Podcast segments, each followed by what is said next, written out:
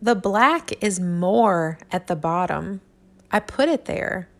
The other top colors needed to fall to dissipate into the darker floor.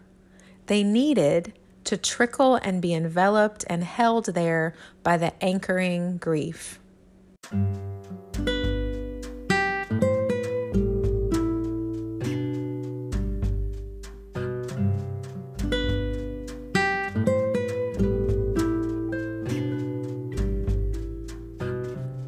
Welcome to Art That Overcomes, where we are redefining identity after narcissistic abuse. My name is Jennifer, and I'm an artist, licensed art therapist, and coach who helps women like you overcome the lasting effects of narcissistic abuse. It's the anxiety, self doubt, and lack of confidence that can keep us stuck even long after the abusive relationship has ended. Together, we are redefining our identities, one drawing or painting at a time, because it's your turn to take charge now. No narcissists allowed. I teach all my clients the same art and writing technique that's been so life changing in my own recovery. It allows us to connect our thinking brain to our feeling brain and, quite literally, draw out the subconscious thoughts, feelings, and beliefs that need to be heard. In each episode, I'll share a piece of my artwork along with the free association writing I did in response to the image. Then at the end, you'll get a little bit of encouragement from your future self as I invite you to join me in imagining what message she may have for you today. This is real, raw, and vulnerable because, in my experience, that's what it takes to truly heal. Let's get to it.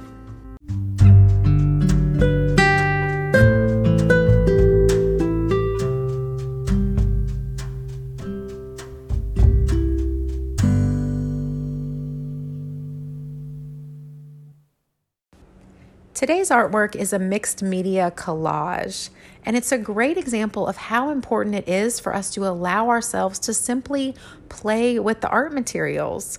Our sense of play and spontaneity and ability to trust our intuition gets so muddied in the abuse cycle. And it's that muddiness that ultimately and usually very gradually leads to our loss of identity, or at least our loss of connection to our very own identity. Then it's through play and a spirit of openness and experimentation that we find ourselves again or find ourselves for the very first time. On the day I made this collage, I remember taking a moment to stop and assess how my body was feeling. My emotions were all over the place. I was anxious and unfocused, and my body felt agitated and full of energy. I'd already tried taking a walk, but felt that a few minutes of art making was really what I needed now. and I felt like I wanted to tear paper, like thick paper. That just felt like it would be a really great sensory experience for me at the moment. And I just purchased a few packs of black construction paper, and there was something about the heaviness of that color and the thick weight of the paper that just felt right to me. Now, logically, it didn't make much sense to tear up a bunch of my brand new paper, but intuitively, I knew that's what my body needed, and I chose to trust that voice. I also felt that once I tore the paper that I was wanting um, a surface to adhere the pieces to. I wanted to experience the satisfaction of first tearing the paper into lots of pieces and then also wanted the satisfaction of turning that chaos into something new. This type of project is full of beautiful symbolism for how we can take back control over our uncomfortable emotions and circumstances, choosing to create something new out of the mess and chaos. It's actually a type of project I often do with clients. So, after I gathered my black paper and my Mod Podge glue and a sponge brush, I noticed a large piece of Bristol board paper that I had begun um, a painting on several days before. now, this painting it had actually been more of a prop for a TikTok video that I had created. Um, it, the video was about what we expect art therapy to be like versus what art therapy is actually like. If you want to go check that out, feel free to do so. But my point is that I had had no emotional attachment to the painting. It was merely sort of a prop, something I was doing on camera for the funny video. And I knew I wouldn't mind covering it up with my torn pieces of black paper. The, the Bristol board, um, if you're not familiar, is fairly heavyweight, like similar to a piece of poster board. And the layer of dried acrylic paint on top of that made it even more of a sturdy surface for my collage project. so the resulting image is a 24 by 16 inch piece of white paper covered almost entirely in small torn pieces of black construction paper. And um, it's quite textured as the edges of each piece of black are not securely adhered to the surface. So the little pieces are sticking up, creates a lot of texture. There are many layers, which makes the collage quite heavy and thick. There's a rough border of white that you can see around the edge of the larger paper with a few light blue paint splatters peeking through from the original painting underneath. When viewed vertically, from a vertical position, um, many of the torn black pieces on the right side of the collage you can see have light blue and lavender scribbles on them made with oil pastels. Now, as your eyes travel toward the left side, you see those scribbles become hot pink, and that hot pink color continues to trickle down toward the bottom. However, the very bottom of the collage shows only the solid um, black little pieces of paper with no oil pastel scribbles on them. To view the images of today's artwork, head on over to Art That Overcomes on Instagram or sign up for my weekly email. That way, you'll get it straight to your inbox each time a new episode airs. You can find all the important links you need at the link in the show notes. Now, let's hear what this art had to tell me through my free association writing after I completed the collage. Up, down, high, and low. So much tearing, so much paper here, so many layers, all in me, all encompassing, passing through me and in me and above me and on me. I ask my artwork, get it off or let it be, be inside me and flowing, crashing, tearing out? My artwork answers, no, of course it has to come out to come barreling out however it needs. And I need to allow, give the space to do that. I address my artwork again. It seems like the antithesis of what I should be feeling. I ask, should I be grateful? Shouldn't I be grateful? Trusting, hopeful, bright? My artwork answers, you should be who you need to be. That's at the root of who you are and your gifting. You are able to stretch and be you, full steam ahead. The black is more at the bottom. I put it there. The other top colors needed to fall, to dissipate into the darker floor. They needed to trickle and be enveloped and held there by the anchoring grief. I feel the texture. It's so lively and vibrant and jumps off the page. It's moving, it's alive, free, expressive, doing what it pleases, what it wants and needs. That's what I need to do, how I need to be. Not crawling in a hole of conformity and insecure emotions and lack and longing and longing to belong and I just need to be who I need to be for me and others. There are a few different points I want to make here about what came out in my responsive writing to this construction paper collage.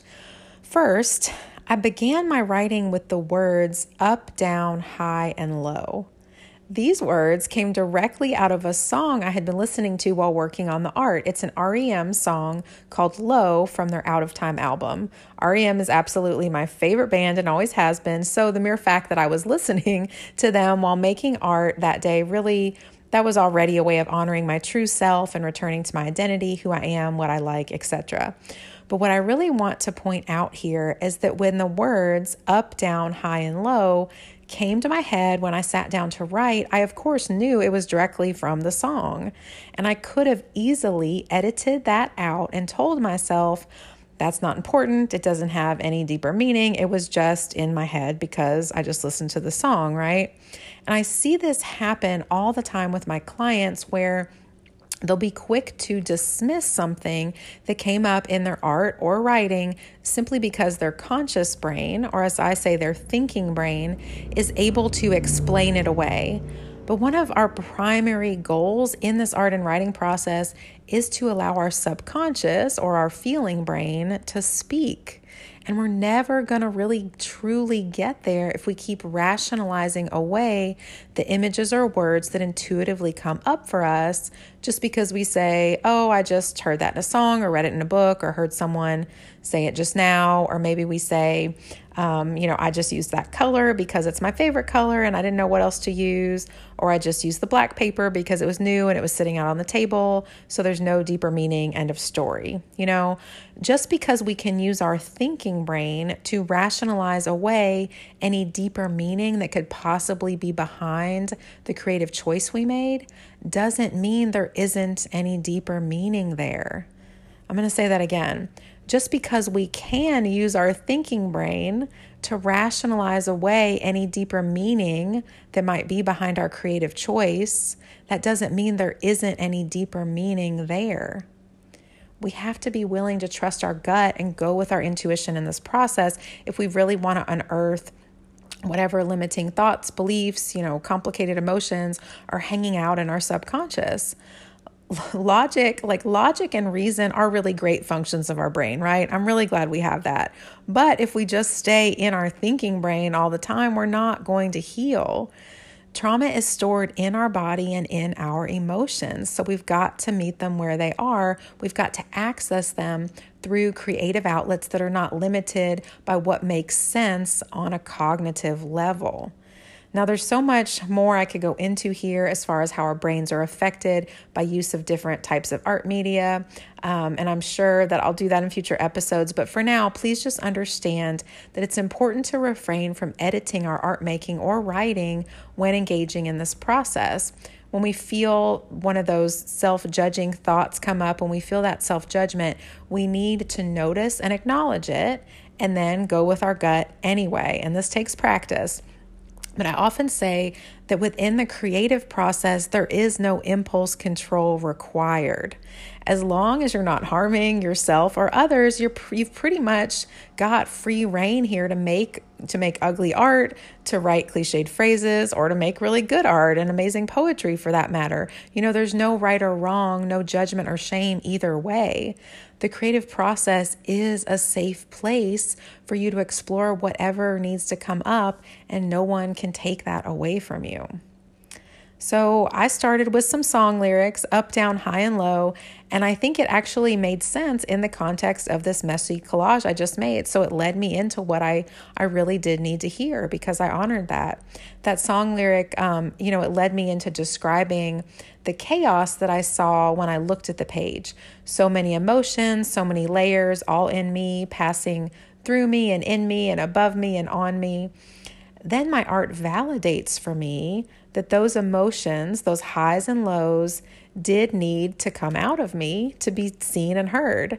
They shouldn't stay inside. It tells me essentially that at the root of my gifting, that's the word that was used, at the root of my gifting, the root of which I took to mean, you know, the root of who I am, who God has created me to be, and how He's gifted me, is my ability to be real, to say it like it is, and put it all out on the table.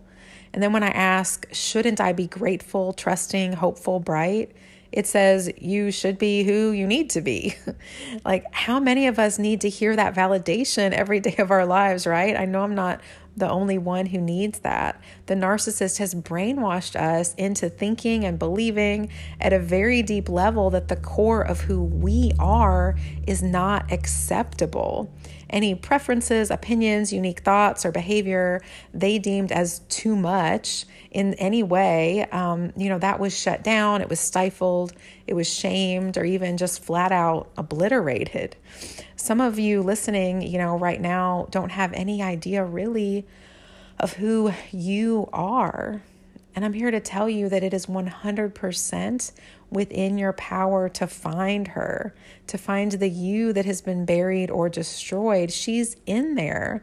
It's just a matter of giving her a safe container to come out into, out into the open to speak to you. And for me, it's this it's this art process, this art and writing process that has provided that safe container. So then so then my artwork, aka my subconscious brain, it goes on to validate that not only is it okay to play and experience the free and expressive um, feelings that seem to jump around the page, catapulted by that lively texture and bright colors I've allowed onto the paper, but there's also um, there's a weighty feeling of grief represented by the black pieces of paper at the bottom of the page that is also really necessary here.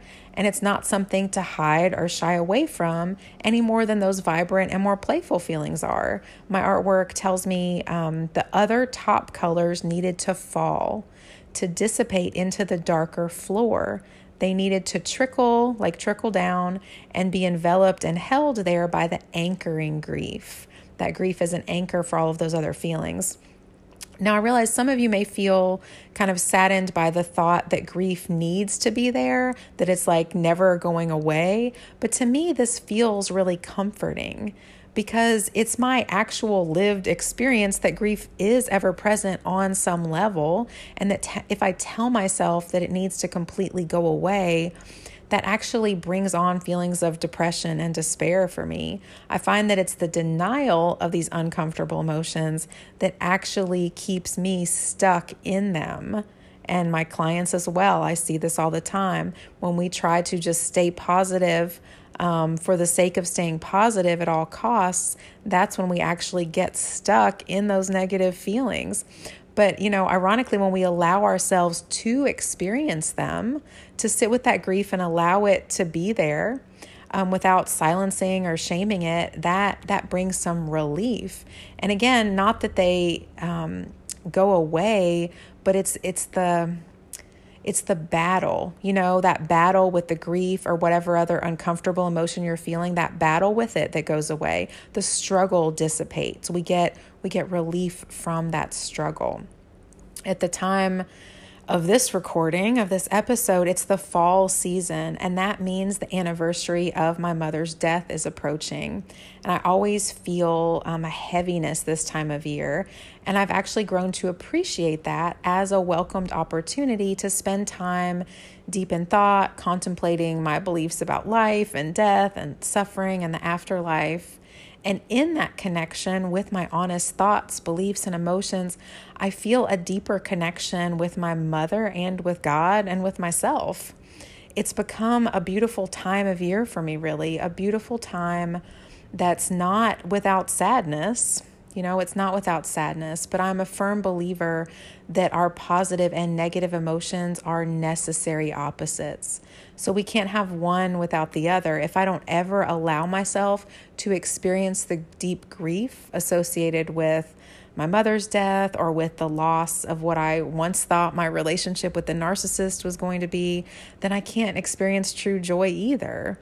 By silencing the emotions we receive or we perceive as negative, we also, you know, we're also silencing, numbing, or at least taking the edge off of those positive emotions that we want so badly to experience.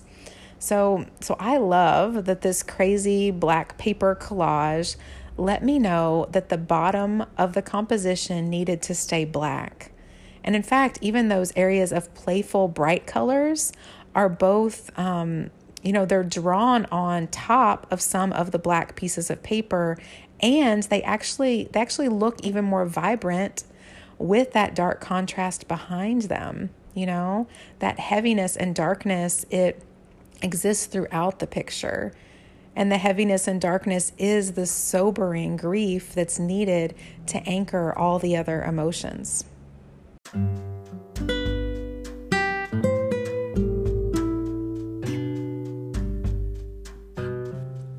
Before we move on to imagine what message your future self might have for you today, I want to let you know how you can join me in this process of using art to redefine your identity.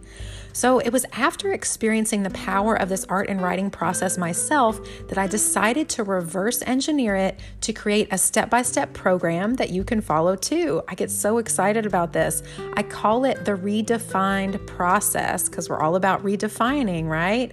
And it's all included, this whole process, in my monthly redefined membership along with so much more. You're also going to get access to weekly coaching calls, community chat with other overcomers just like you. You'll have the option to schedule a one on one coaching session with me if you need more support, and lots of other additional courses also included. Just search for Redefined by Jennifer Kramer in your App Store or go to the link in the show notes to view the web based version. I can't wait to see you there.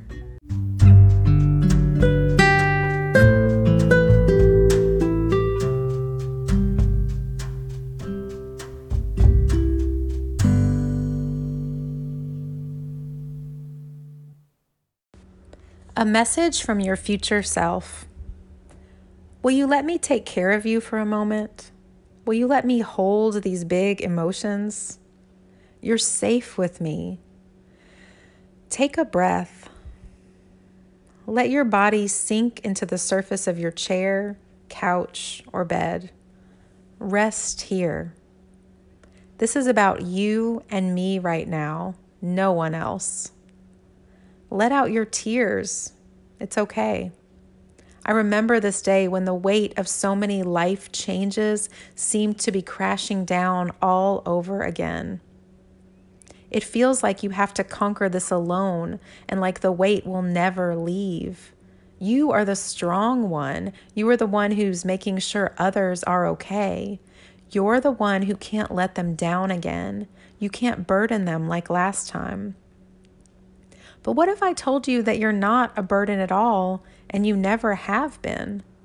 What if I told you that from my vantage point, far in the future, it's clear that you did nothing wrong? You devote energy to guilt and shame, but what if I held that for you right now? What if I told you that dwelling on this weight is your choice, our choice? Do you believe me? Where do you feel this weight in your body now? Your shoulders, stomach, head, all over? Imagine this with me. As you lay or sit there now, I come sit right along beside you. Future you, whom you trust, is here now. I gently reach over and lift that weight right off as if it's a tangible object.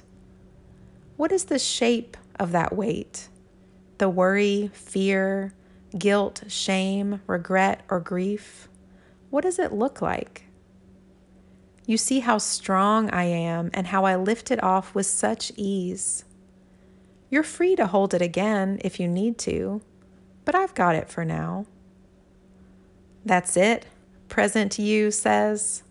Yes, that's it, I respond. The choice was always ours.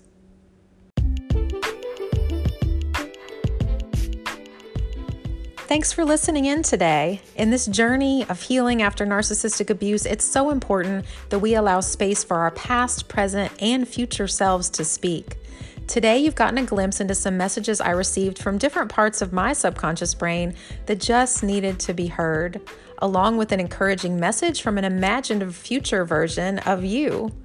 I hope there was something that resonated with you here and that you'll take it along with you on your own healing journey. Remember, you are an overcomer.